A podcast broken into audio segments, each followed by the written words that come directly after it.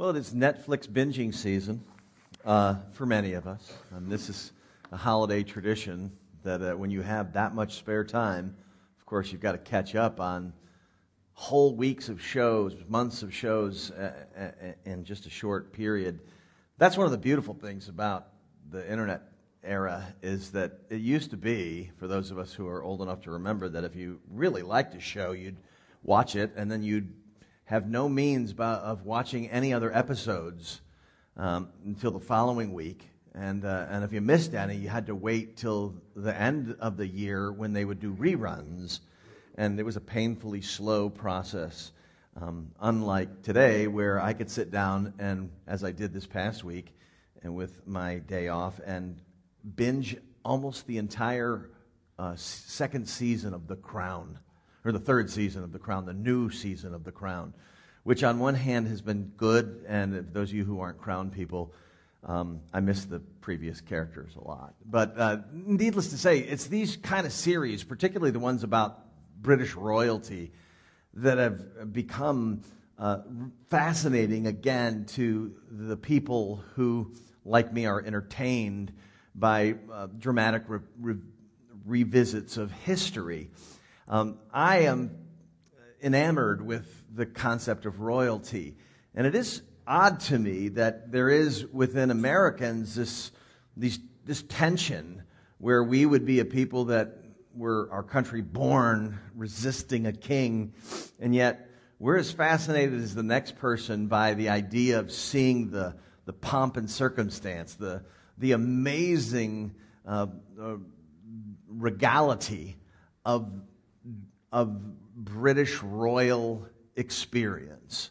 And, and really, it, because I think we're kind of cousins to the Brits, um, it's their experience um, that I think is fascinating. Um, the interesting thing is the, the British, uh, obviously, at one point in their history, stripped the royalty of having the absolute rule, but they hung on to this. They hung on to the romance of, yeah, and, and a small state role for the royals. But even they couldn't completely detach from it. There's something really majestic about it all. To give you an idea of how big a deal this is uh, internationally, in 2018, um, 2.29 million people uh, watched Prince Harry and actress Meghan Markle get married. 29 million people. It's almost the entire state of California population. That's a lot of people watching a wedding. Um, he, bet, he beat his brother, Prince William and Kate Middleton. They, uh, uh, they only had 23 million people watching their wedding back in 2011. But neither of them have gotten even close to the record that was set when their mother was buried. 2.5 billion people around the globe watch the funeral of Princess Diana. I mean, those numbers are staggering, particularly when you contrast them with how many people showed up at the incarnation, the birth of the Messiah. A few people knew what was going on, and almost all of them strangers to Mary, Joseph, and Jesus. We read about another collection of folks who were part of the story of Jesus' birth, and the first two verses of our passage today speak of those things. Uh, now, after Jesus was born in Bethlehem, uh, Herod the king, in the days of Herod the king, behold, wise men from the east came to Jerusalem, saying, Where is he who has been born king of the Jews? For we saw his star when it rose and have come to worship him. These magi were now participants in this process. They were going to be spectators at the birth of the King of Kings as he is incarnated into our world. If you don't know who magi are, they were astrologers. And in Persia, in particular, where these uh, magi came from, they played a prominent role in the court life. This is true in many of the eastern states. They were advisors to these kings. Uh, their insights were derived from uh, astronomical uh, observation, and it produced a type of astrology, not quite like ours, but it's, you know, the, the astrology of our day. Um, but through it, somehow they concluded that an important royal birth had taken place in Palestine. So they, they haul out thinking they got a state visit to make, and they trek all the way through the desert virtually to get to this place. And they run into people who represent King Herod, and they say, Where's his king birthed? This is news to King Herod, by the way. And uh, their enthusiastic and well intentioned pursuit of this new king is this stark, in this context, in this passage, starkly contrasted with the obviously reluctant, but what would turn to be hostile response, almost paranoid response of King Herod. And as we work our way through the Gospels, uh, and in particular the Gospel of Matthew, from which this passage is taken today, what you see is that this, this, these two people, these two groups, the kings versus, uh, uh, I mean, sorry, the magi versus the king, is meant to this juxtaposition, these two groups who are now uh, having very different responses to the birth of the Messiah, is meant to foreshadow the tension associated with Jesus' uh, presentation of his kingdom, his gospel of grace. Uh, there was a group of people who were ruling, the Jewish leadership that resisted. And then there was a group of Gentiles, a group of foreigners who received him. Uh, we sing joy to the world. We sang it this morning. Joy to the world. The Lord is come. Let earth receive her king. Let every heart prepare him room and heaven and nature sing. I realized recently, and strange how this works.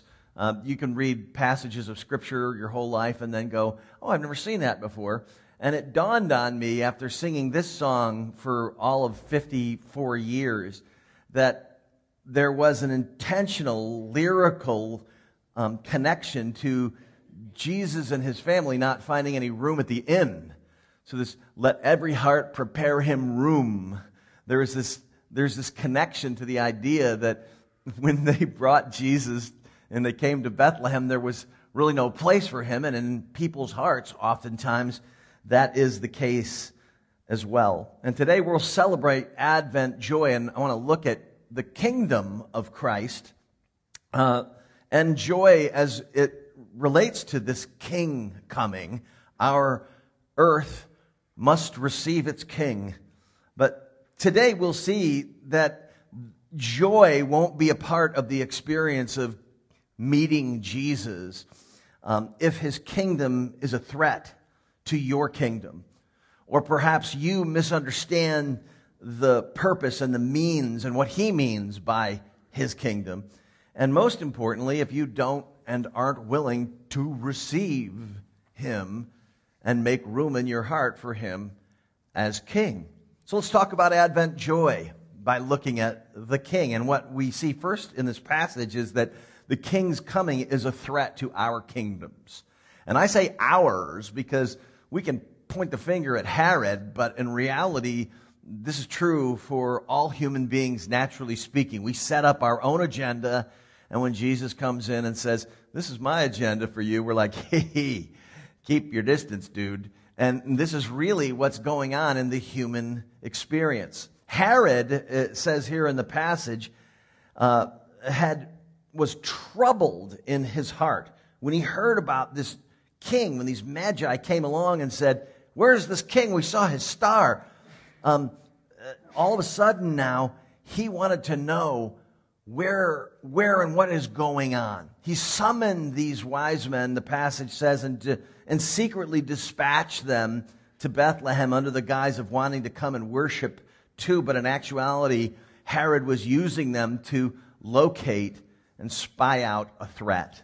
So, why did Herod fear this little baby? Well, historically, um, in 40 BC, Jewish rebels and the Persians joined together to force the Romans and Herod out of Palestine. And then three years later, in 37 BC, the, the Herod and the Romans took back possession. And so, ever since that moment, there was an ongoing tension that existed between the Jewish leadership and the Romans. There was always brewing beneath the surface this fear. And every now and again, you'd see these rebellions sort of pop up, and Rome would come down on them hard. And so when Herod hears about, specifically from the mouths of these Persians, hey, where's this king? You know, all sorts of memories begin to flood. He has a little PTSD from a, a four decades earlier experience dealing with the Persians and Jewish rebels. Well, uh, Herod being on the edge, Scripture says that naturally speaking, all humans have this same antipathy towards authority. We, uh, we don't like, we don't see another king coming in and ruling us as anything we would want anything to do with. The U.S. is especially resistant to kingly authority, so much that our Constitution was written to prevent one branch of government from becoming too powerful. Uh, and we're equally as hostile towards God's kingdom rule over our life. There's a natural rebellion, and it's particularly brewed in the West you know, we, we really, really, really are about our individual rights. And so when Jesus, as king, comes in and says, I created you, I'm the king, you're going to be part of my kingdom, I'm going to rule, there is something in us that goes, Ugh. I mean, there's a pushback that might be appropriate as it comes to earthly kingdoms, but with regards to the divine, the creator, we need to revisit this. Jesus came at a time when you and I were, by Scripture's declaration, enemies to him. Romans 5 10 through uh, 10 and 11 says this For if while we were enemies, we were reconciled to God by the death of his Son, much more now that we are reconciled, shall we be saved by his life.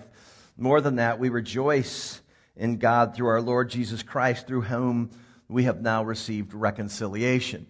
There is a rejoicing that takes place when we encounter this king and we are not threatened by his kingdom rule in our life. Uh, Jonathan Edwards uh, was an early American theologian.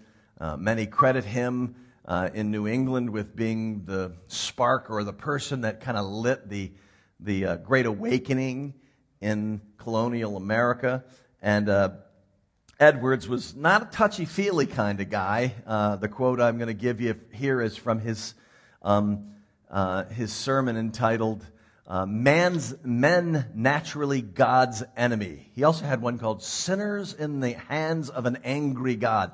Not your seeker sensitive titles, okay, granted, but he had some great things to say, and one of them was this. He said, Men in general will own that they are sinners in light of Romans 5, he's, he's speaking these things. There are few, if any, whose consciences are so blinded as not to be sensible that they have been guilty of sin. And most sinners will own that they have bad hearts. They will own that they do not love God so much as they should do, that they are not so thankful as they ought to be for mercies, and that in many things they fail. Yet few of them are sensible that they are God's enemies. And, and the scriptures would declare that if we aren't careful, when the kingdom, when Jesus comes, we will be like Herod, and we will automatically start thinking, is he going to get in my space? Is he going to take over and, and negatively affect where I think I'm going, what I think I'm doing? When we speak of Jesus' rule, we're not talking about a political or national agenda. I feel really compelled to say that these days. Um, Jesus' kingdom is above all kings, as he is. Uh, Jesus' kingly rule takes priority over kings and presidents and earthly cultures. Uh, our king's directives are what guide our lives. And our commitment to make His name famous is our purpose in all that we do. And that's why our kingdoms, the things we set up for our own glory and benefit, are threatened by Jesus and His kingly arrival. But we need not be threatened as those who welcomed the king, be it the Magi in this particular case, or later on, as we see the metaphor drawn out in Scripture, the Gentiles. And most of us, by birth and by nationality, are Gentiles. Um, unless you were born, your heritage is Jewish, There's you, almost everybody in our country and other places around the world that have come here to make home.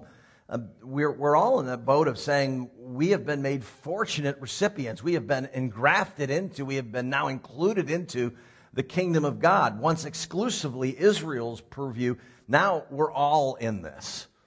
And so when you once didn't have the luxury of being a citizen of this kingdom, and now you're given this luxury, and they're saying you can be in the kingdom, you, you tend to appreciate it. With all of the intensity of um, the issues around immigration that fill our nation, and particularly this part of the world, um, people want to come to our country to make a better life for themselves.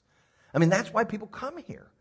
And this is the promise that Jesus is bringing with his kingdom. He's saying, I, I want to have you come into my kingdom, and I promise it will yield a better life. And this is the second thing. The king's coming is a threat to our kingdoms, but this is a kingdom that we have to more clearly define. The king's coming was foretold to David's kingdom first. All right, David's kingdom, Israel, is the one who received this promise. If you receive his kingdom, then you'll enjoy and experience the kind of Christmas joy that we're talking about. Verses 5 and 6 of Matthew 2 say, They told him in Bethlehem of Judea, for so it is written by the prophet, and you, O Bethlehem, in the land of Judah, are by no means the least among the rulers of Judah, for from you shall come a ruler who will shepherd my people Israel. Uh, we sing, O little town of Bethlehem, uh, with very little appreciation for the history of the city. It was the prophet Micah who foretold the birth of the Messiah in Bethlehem, quoted here in Matthew. It's Micah 5 2. Bethlehem, interestingly enough, was only five miles south of Jerusalem. Uh, for some reason in my head growing up, I had Bethlehem as a, a long, long way from Jerusalem. If you want to know what five miles is, that's the Apple store in Old Town Pasadena to the DMV in East Pasadena. That's how far, that's five miles. I charted it for the purposes of being able to express how profound this miscalculation was on my part. I mean, I'm like, that's how far it was? I mean, it just always to me seemed like, oh, little town of East Pasadena. You know, you're like, that's not as far away as I thought it was. Needless to say, historically speaking, this city had significance because it was the birthplace of King David. Uh, David's kingdom was the high point in Israel's history. He was the archetype of Jesus uh, a king who would come to save God's people from their enemies and establish a glorious kingdom. Uh, the prophet Micah declared that another king was coming who was greater than David. The Messiah would be king over every other king and lord over every other lord. And, and Jesus attempted to explain this to Israel's leaders of his day, uh, those who were attending to the kingdom of David at the time, albeit under Roman occupation. David's people, David's kingdom, foretold that this is coming, rejected this Messiah. They rejected Jesus' kingdom because they misunderstood what Jesus' kingdom was to be. Jesus' kingdom is not one where a powerful human sits on the throne and forcefully compels obedience. Instead, Jesus' kingdom is ruled by him through transformed hearts. This is the interaction Jesus had with the Pharisees about David's kingdom and who Jesus was. Now, in Matthew 22, 41 through 46, now while the Pharisees were gathered together, Jesus asked them a question saying, What do you think about the Christ? Whose son is he? And they said to him, The son of David.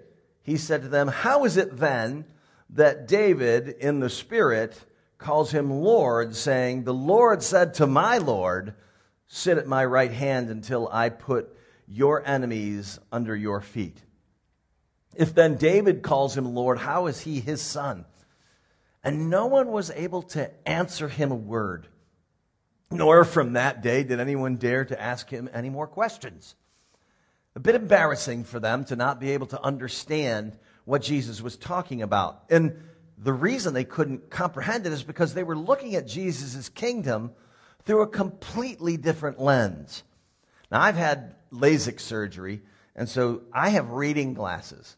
Now, if you're wondering why I use them sometimes and not, it's simply because of this. Um, I print my sermon notes in huge, like 18 point font. So, like, you know, honestly, uh, this is fine. I can read it from a distance. As a matter of fact, the further back I get, the clearer it becomes. But when I read from a book or some other notes and the text gets small, I got to put on a lens. Now it makes it really clear, all right, especially if I get up close. This lens is what prevents us from understanding what Jesus is really after when he says, I'm the king. For the Israelites, it was a lens that said, You're going to come, and like David, you're going to establish an earthly kingdom where there's going to be a human being who puts Rome in their place and compels obedience. The Jews wanted another King David. Jesus was making it clear that his kingdom was much bigger, and so was he. D.A. Carson says this When Jesus said the kingdom was at hand, he not only meant it was impending, he meant that he himself is the king. He's the king of kings. He's the Lord of lords. He's not establishing a kingdom where humans would reign. The kingdom in our passage, we can see it foretold to David's kingdom. We also see that the king's coming was a threat to our kingdoms, but now we look at what makes the king's coming joyful, and it's the king's coming makes citizens for his kingdom. This is the joy the ceremony of being brought into this kingdom. I am now a citizen of this country. Um, we imagine the joy that people have when they finally get their citizenship, their U.S. citizenship, and all the rights pertaining to that citizenship, the, the, the thrill that must be. And some of you have actually experienced that. You know, where you came from another country, and we all did at one point, except for unless you were a Native American. Everybody's an immigrant in our country. That's one of the great things about our country. So at some point in every family history, there is this moment where people become citizens of this country, and it's a tremendous moment of joy. This is what is being declared here. And you see it in this passage, verses 11 and 12. And going into the house, they're speaking of the Magi, they saw the child with Mary, his mother, and they fell down and worshiped him. Then, opening their treasures, they offered him gifts gold and frankincense and myrrh. And being warned in a dream not to return to Herod, they departed to their own country by another way. Uh, there were two responses of the Magi to witnessing the Messiah, experiencing the King of Kings. Jesus the Lord. And these two responses were the first to worship him, to praise him. And then next, they gave what they had, the gifts they had brought for him. And then ultimately, you see this that they, they gave him love by obeying the Lord's command. They were warned in a dream not to return to Herod. They complied with that. And not begrudgingly, they actually complied because they had experienced God in such a phenomenal way. And it can't be understated the risk they took by ignoring the earthly king Herod in his country. They were willing to lay down their lives, not because they felt forced to. They obeyed God because they had genuinely encountered him. He had guided them to this child, this king. And then when they got there, the, the experience of being in the presence of the incarnate child, the Son of God, the King, and getting to see the birth of Jesus. And then, on top of that, in their sleep, God, whether it's through the angels or through His Spirit or however He brought it about, He spoke to them and told them you're on the right path here. Follow me. See, these experiences with God produced within them a willingness, a heart for them. It's interesting. This picture is pretty common if you look around at pictures of, uh, the experience of the, the Magi coming to Jesus. Excuse me.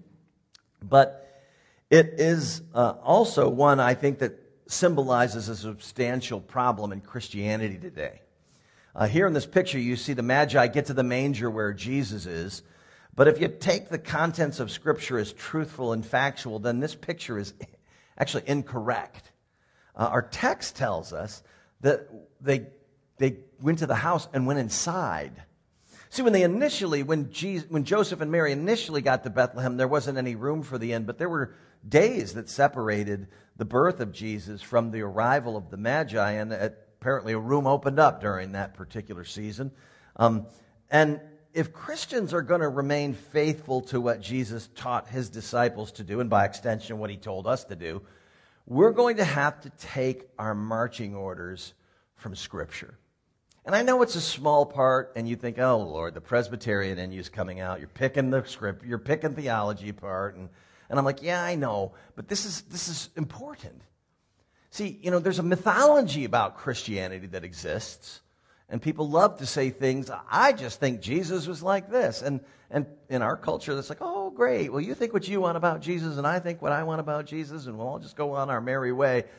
If the, if the Christian is going to be able to stand up to the Herods of the world, you're going to have to know you heard from the Lord. Thus saith the Lord. And thus saith the Lord is what the Magi heard. And their boldness in response to their encounter with Jesus is a picture of what happens when people realize he's the King of Kings and he's the one speaking to me.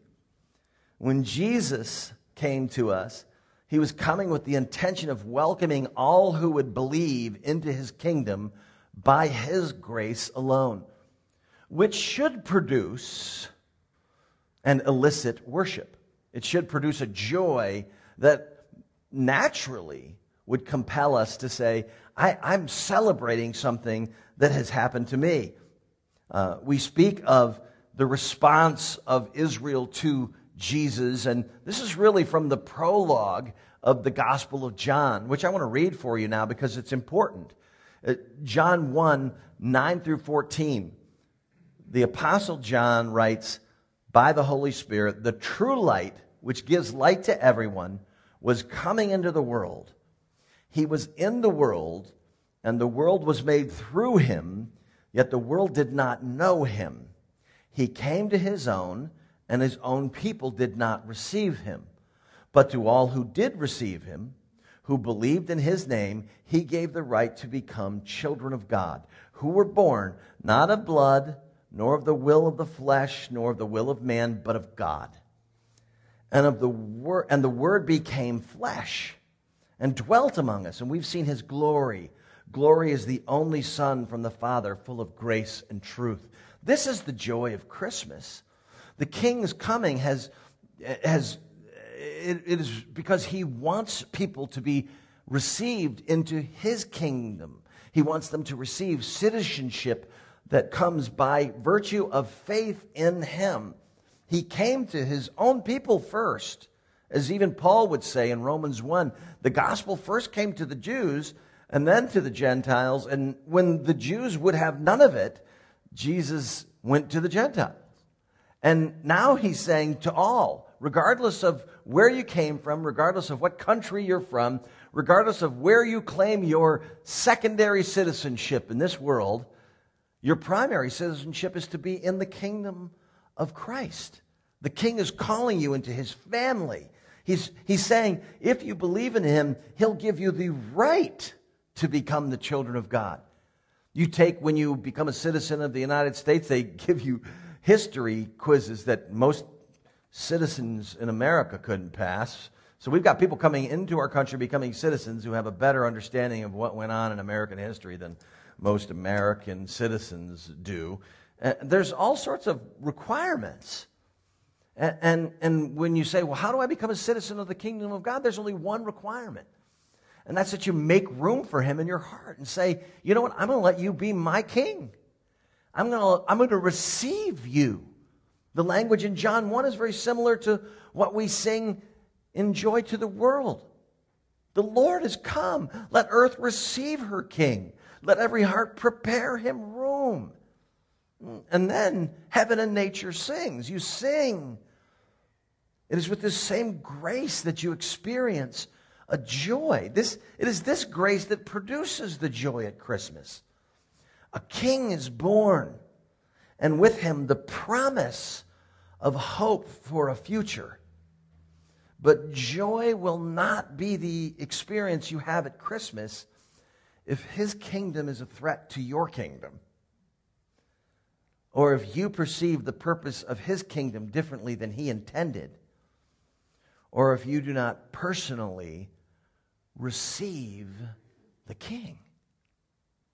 That is Advent joy. Let us pray.